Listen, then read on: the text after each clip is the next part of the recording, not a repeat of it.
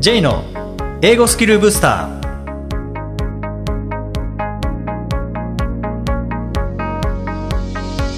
こんにちは、 J こと早川浩二です。こんにちは、アシスタントの秋です。この番組は旅行や仕事で英語を使えるようになりたい方、 トーイック などの資格試験の勉強をしている方、英語学習へのモチベーションを高めたい方にスキルアップのコツをお伝えしていく番組です。 J さん、今回もよろしくお願いします。よろしくお願いします。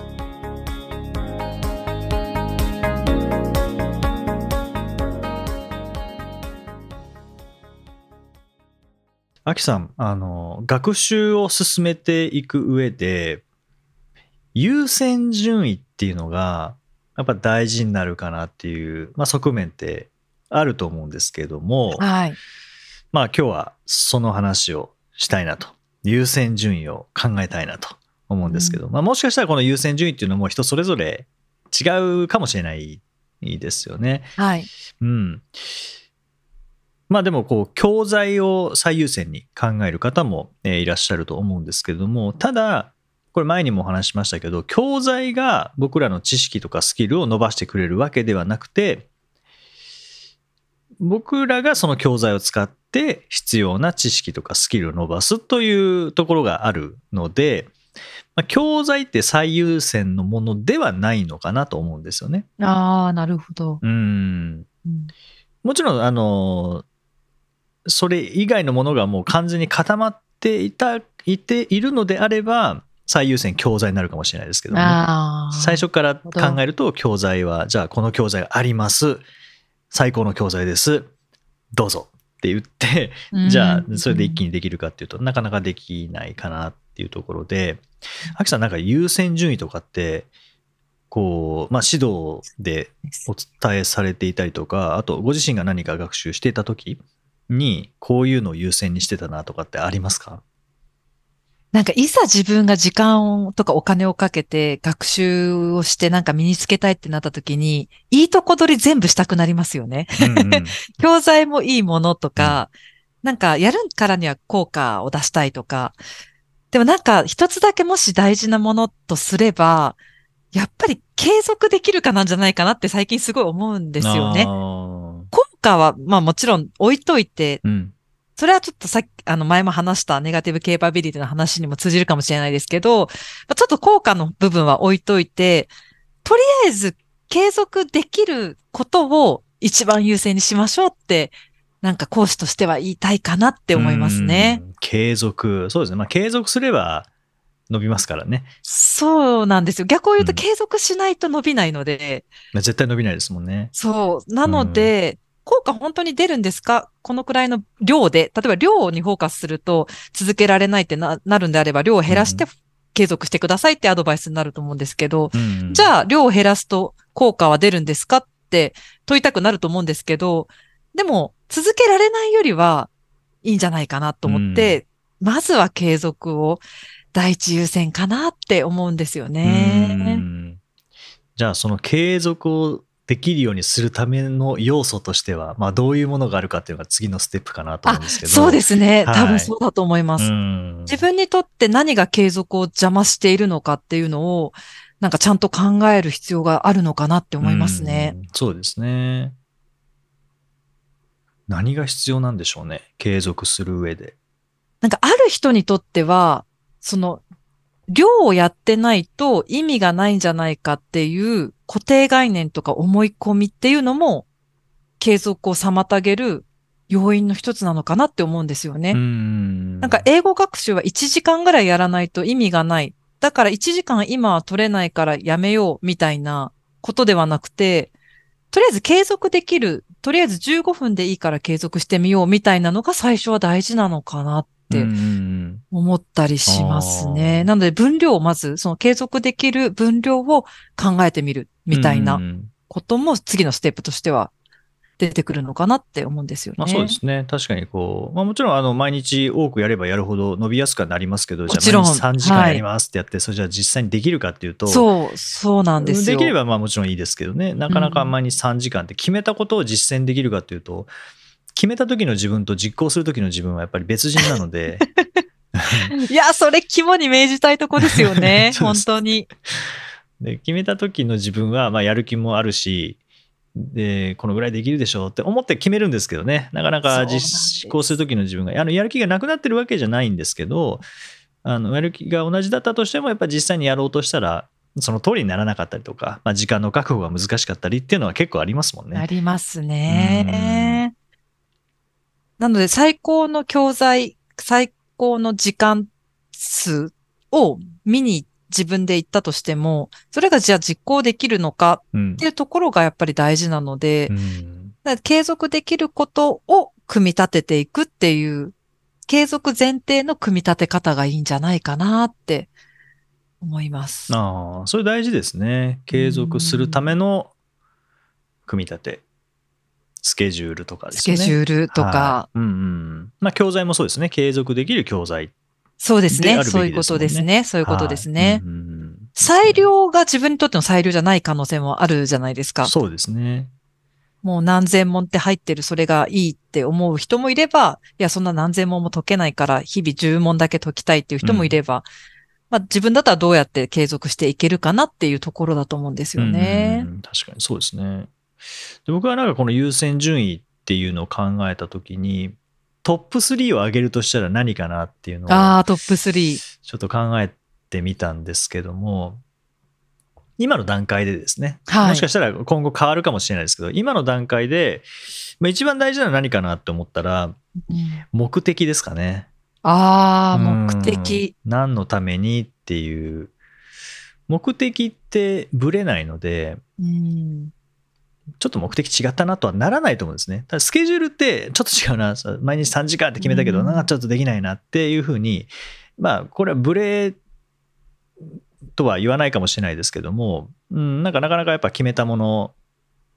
とずれてしまうことってあると思うんですけど、目的は多分ずれないんですよね。うんうん、こうなりたいとか、こうしたいとか、うんうん、実現したいとかって目的はずれないと思うので、まあ、これが動機づけにつながるのかなっていうところで、で、動機がなくなることっていうのもそんなないと思うんですよね。目的がしっかりしていれば、うん、なんかこれがないと逆にやれと言われたからやりますっていうので最高のやり方を追求したとしても、うん、やらされ感満載でやるとなかなか継続って、うん、優先度が上がらないですからね。はい、うんっていうのがまず一つですね。で、二つ目が、まあ、目的と似てるんですけども、えー、目標、うんうんうん、目標なので、まあ、目的地ですよね。うんうん、で、目的と目標の違いは、まあ、あのいろいろ定義づけありますけども、まあ、今の配信、この配信での目的っていうのは何のためにのところですね。何のために英語をやっているのかみたいなところで、で、目標というのが例えば トーイックはっぴゃく 点みたいな感じの基準になるものですね。目的に近づく位置、例えば目的が英語を使って仕事をするだとしたら、まあ、これがこのために英語をやります。じゃあ目標なんですか、まあ、正しい間違ってるは別として、じゃあ トーイックはっぴゃく 点として、まあ、トーイックはっぴゃく 点取れれば、例えば英語の仕事につけるっていう会社内のルールがあるとしますよね。うんうん、そしたらもうはっぴゃく取らないと英語の環境いけないので、目標が、えー、トーイックはっぴゃく 点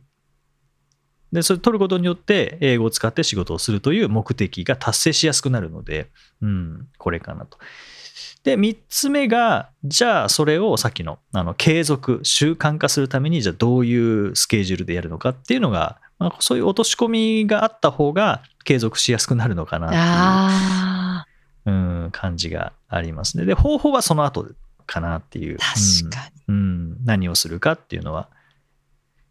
目的がはっきりしてないと方法って決まんないような気がするんですよね。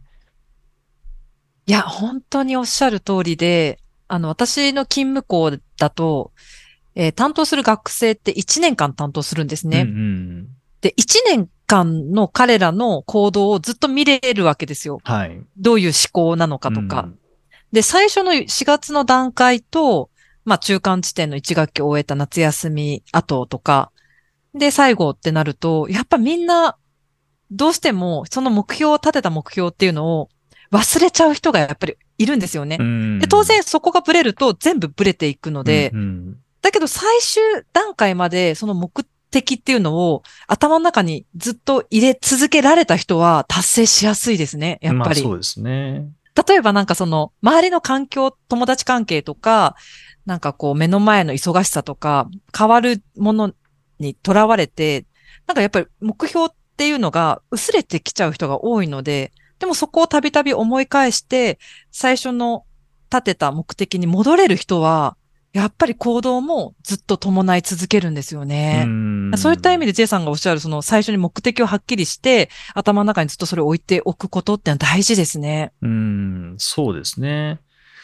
でこの目的の上にももしかしたら別の目的、さらに、えー、高度の目的があるかもしれないので、うん、例えばじゃあ、えー、トーイックはっぴゃくてんを取るっていうのは目的の方もいらっしゃるわけですよね。ああ、そうですね。ですよね。はい。でも トーイックはっぴゃくてんを取るっていう目的がある方でも、じゃあそれは何のために トーイックはっぴゃくてんを取るんですかって聞かれた時に、何とかのためですっ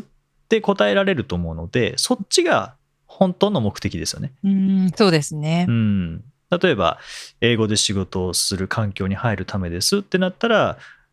まあ、トーイックはっぴゃくてんは実は目的じゃなくて目標だったっていうことですし、うん、あとはいやあのちょっと英語ずっと苦手だったので、えー、とりあえず自信をつけたいですっていうのはあるかもしれないですね。そうですね。うん、自信をつけるっていうのは目的で、そのための目標としては、えー、トーイックはっぴゃくてんっていう方も、まあ、中にはいらっしゃると思うんですよね。うん、うん、ただここずれないようにしないといけないですよね。あの英語で仕事をしたいです。で別に基準は会社の基準はないです。希望すれば英語の仕事ができるので、まあ、来年あたりに希望しようかなと思っています。目標トーイックはっぴゃくてんってなったら、じゃあトーイックはっぴゃくてん取れたら喋れるのか書けるのか仕事できるのかってなると、まあ、そこにはちょっとずれがあると思うので。そうですね。うん、その場合はトーイックはっぴゃくてんではなくて何か違う目標の方がいいかもしれないですよね。うーん、うん、ここがずれると、目標がずれてしまうと、その下スケジュールとかあの方法教材とかっていうのがずれちゃいますからね。ずれますね。うん、当然トーイックはっぴゃくてん取るためには公式問題集使ったりとかパート別対策をしたりとかっていう形になると思うので、はい、うん、でもそれでじゃあ喋れるようになるかっていうと、なかなか問題解いてるだけで喋れるようにはならないですからね。はい、うん、なのでその目的にその目標が合ってるかどうか、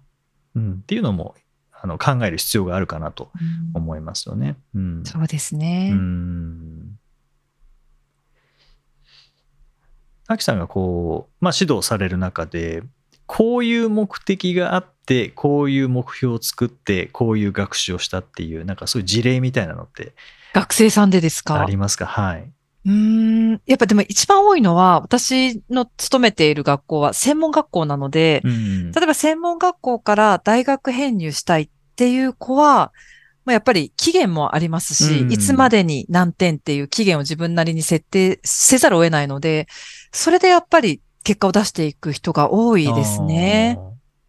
うん、確かに期限があったらもう絶対もうそこまで達成しないといけないわけですからね。そうなんですよね。うん、ただそこがやっぱりあやふやな人はちょっとやっぱりブレがちになりますよね。確かにそうですね。うん、僕もまあ事例としては、この前あの交換庁の職員の方向けの研修をさせていただいたんですけども、はい、でやっぱまあにさんねんごにあの海外に行く機会がま あ, あるかもしれないと。で突然あの指名されるということで、まあ、英語学習しますっていうので、で、まあ、目的作って、で学習さんしゅうかんしていただいて、まあ、その後にこう面談をするっていうのがあったんですよね。でその面談の中で、えー、しっかりと、まあ、継続はできて、えー、ました。目標もしっかりしてますし、まあ、公務員試験でが勉強に慣れてるっていう、うん、ところもあるので学習はしっかりできてたんですけども、手応えどうですかって聞いた時に、まあ、手応えはちょっとあんまりないのと、あと話せるようになりたいんだけど、あのニュースを聞いててもなかなかこう話すっていうところまで、うん、表現がこうパッと出てこなかったりするんですっていう悩みを話されていて、でその時にお伝えしたのが、もちろんニュースはいいんですけど、ニュースって事実を伝えるっていうことですね。思いっきり抽象的に言うと事実を伝えるんですね、はい、だから個人のことは言わないんですね。うだからそういった意味ではあの使われている表現をそのまま自分が話す時の参考にするのであれば、ちょっとニュースはズレがあるかもしれない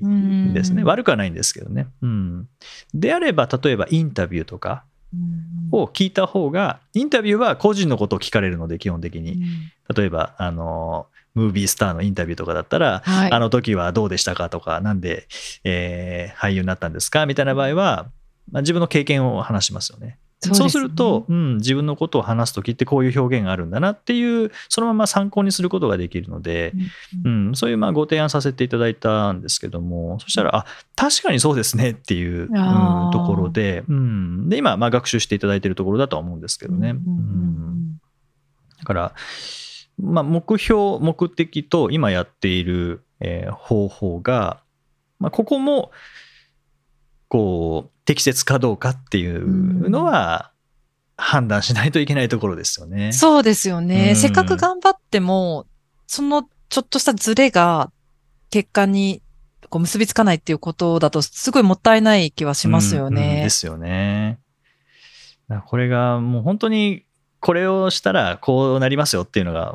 っきりしてればまだいいんですけどね、うん、そういうふうなのではないですからね、やっぱりこう、そうですね、うん、特に英語学習って本当人によって目的違うと思いますし、はい、目標目標例えばはっぴゃくてんっていう目標が同じだったとしてもその後の目的は違ったりしますからね、うんはいうん、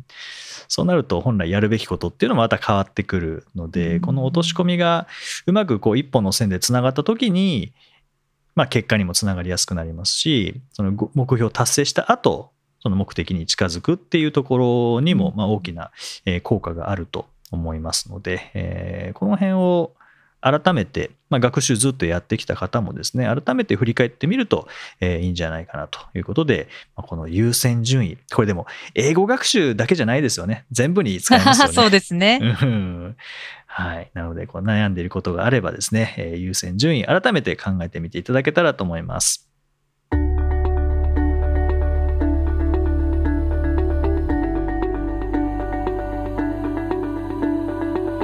Useful expressions。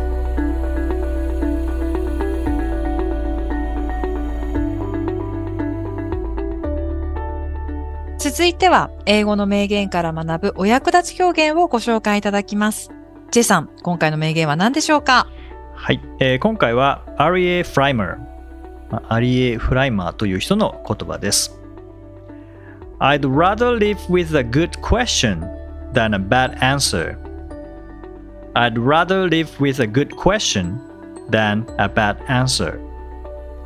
私は悪い答えではなく良い質問を持っていきたい。ちょっと深いですね。どういう意味なんだろう、うんうん、やっぱりこう、まあ、人生って問いがあって、うん、そこに対して答えを見つけていくみたいな、なんかそういう側面ありますよね。ありますね、うん、さっきの目的なんかもそうですけどね、うん、こういう風になりたい、じゃあどうしたらいいんだろう、じゃあまずはこれをできるようにすることかなって目標があって、じゃあそこに到達するためにはどうしたらいいんだろう、じゃあこうこれをやった方がいいな、じゃあそれを継続するためにはどうしたらいいんだろうみたいな感じで、まあ How とか Why とかですよね、えー、いう Good Question があれば、まあ Good Answer が来るかなという感じですかね。問いの連続ですね、じゃあ人生はと思いますね。そうですよね、きっと問い続けますよね問い続けますねですよね。はい、僕結構あの、まあ、研修、英語の研修ではあまり言わないですけども、他の研修で目標達成の研修とかで言うのが、あのこれもどっかで言ったかもしれないですけども、あの子供を成長させるのは、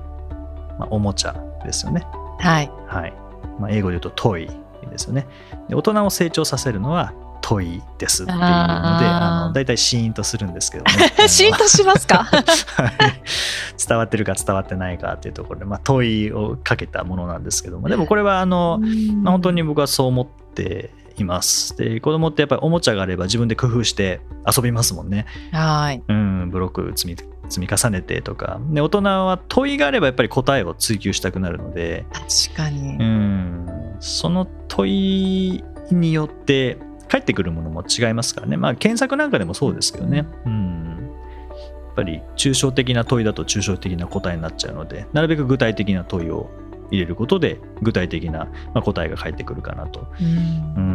ん、質問力っていうのも一つのスキルですよね、きっと。スキルですね。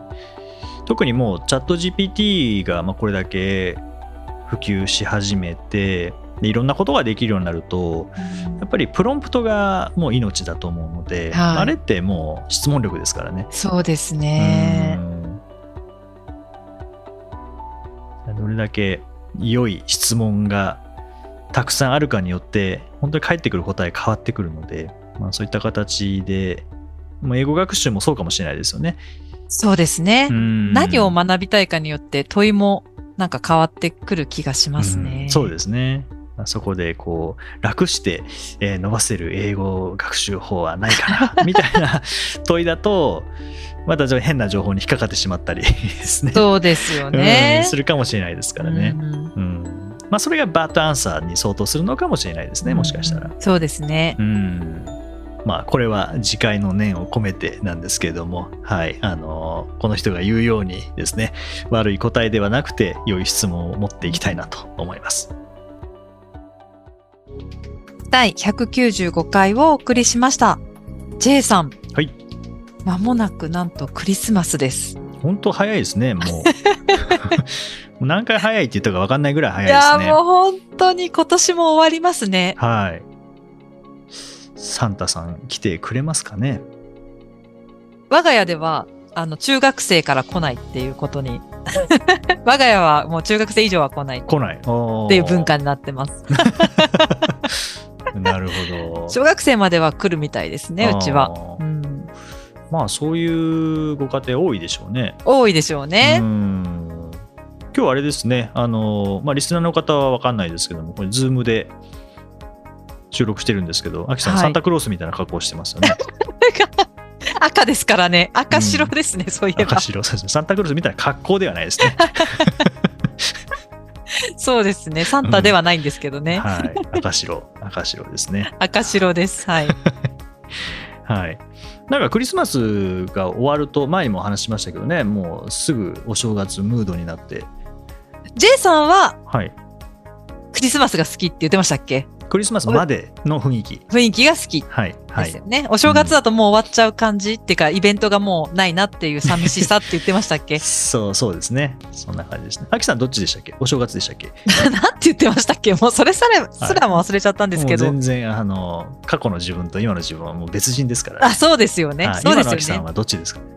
お正月ですかね。お正月、うん、うーん、あのなんか厳かな雰囲気みたいな感じですか。感じが好きなんですかね。もう休みっていう、なんかクリスマスってまだ稼働してる感じしません？なんかまだ休みに入ってない、まだもうちょっとあるよっていう、まあそうですね、あの僕はあのそわそわ感が好きなんですよねあ、そうなんですか、うん、もうちょっと急いで、うん、急いで仕上げなきゃみたいな追い込みタイプですね、はい、ケーキ食べますか J さんは。クリスマスっていう名目で食べなそうですね。食べ食べます。勝手に答えないでください。僕にも答えさせてください。すいません、問いだけして勝手にと、はい、答えちゃいました。勝手に僕の分も答えてですね。はい。まあ、ケーキですか。まあ食べないですね。食べないですか。はい。出てきたら食べます。出てきたら。出てきたら。あ、そっか、拒否はしないわけですね。拒否しないですよ。はい。もちろんあの出されたら食べますけども、美味しくいただきますけども、自分からクリスマスだケーキ買いに行こうみたいなのはないですね。ないんですね。え、誕生日はどうですか。ケーキ食べます。僕はあのケーキは僕僕小学校時代からなんですけども、ケーキはいらないって言って赤飯をくださいって言って。ああ、なるほど、はい、え、じゃあケーキ食べる習慣っていうよりもお赤飯食べる習慣の方が根付いて自分の中ではしっくりきてるわけですね。僕だけですけどね、家族で弟とか妹とかは多分誕生日の時はケーキがちゃんと出てきたと思うんですけど、なんケーキじゃなくて、え、それいつからって。小学生、もう最初からですね、はい、最初からって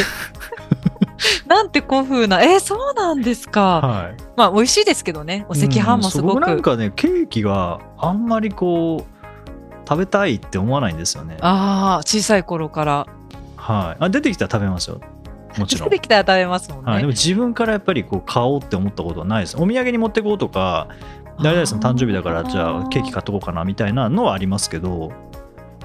自分のはないですね。だからいつも母には赤飯を頼んでましたね。でもそれって今 J さんすごいいい、やっぱさすが J さんだなと思うのは、なんかこう誕生日といえば赤飯だろうみたいな感じの、なんかこう感じにはなんないんですね。誕生日ケーキ、ケーキでしょだって。なんか自分がそういうふうに育ってくると、はい、いやいやケーキじゃないでしょっていう、なんか自分が中心みたいになっちゃうものかなって思ったんですけど、いやいやそうじゃないんですね。はい、あの誕生日といえばケーキですっていうのはもう、もう受け入れた上で、はい、僕はでもケーキはそんな食べないので赤飯お願いしますっていう感じですね。なるほど、はい、周りの方すいませんっていう感じですね。ああ、でも美味しいですもんね、うん、本当に。まあ美味しいですね。席では、はい、うんそうですね。はい、だからまあクリスマスも赤飯食べてもいいかもしれないですけどね。そうですよね。いや本当に美味しいですしね。うんですね。はい。そうかもしれない。クリスマスの話なんかしてない気がしますけど、まあいいですかね。なんかケーキとお赤飯の話でしたね。そうですね。はい。僕ちょうど明日が誕生日なので。あ、そうですよね。はい。にじゅういち。はい、ですね。おめでとうございます。はい、ありがとうございます。あ、秋さん、あの放送が僕一人での放送だったので言えなかったですけども、あのじゅういちがつに誕生日、はい、おめでとうございました。ありが、ありがとうございました。はい、お祝い事が続きますね。そうですね。はい、はい、ありがとうございます。はい。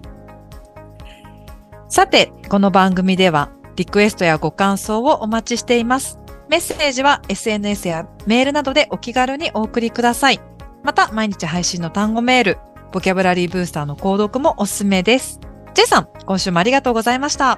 どうもありがとうございました。それではリスナーの皆さん、楽しいクリスマスをお過ごしください。では、メリークリスマス。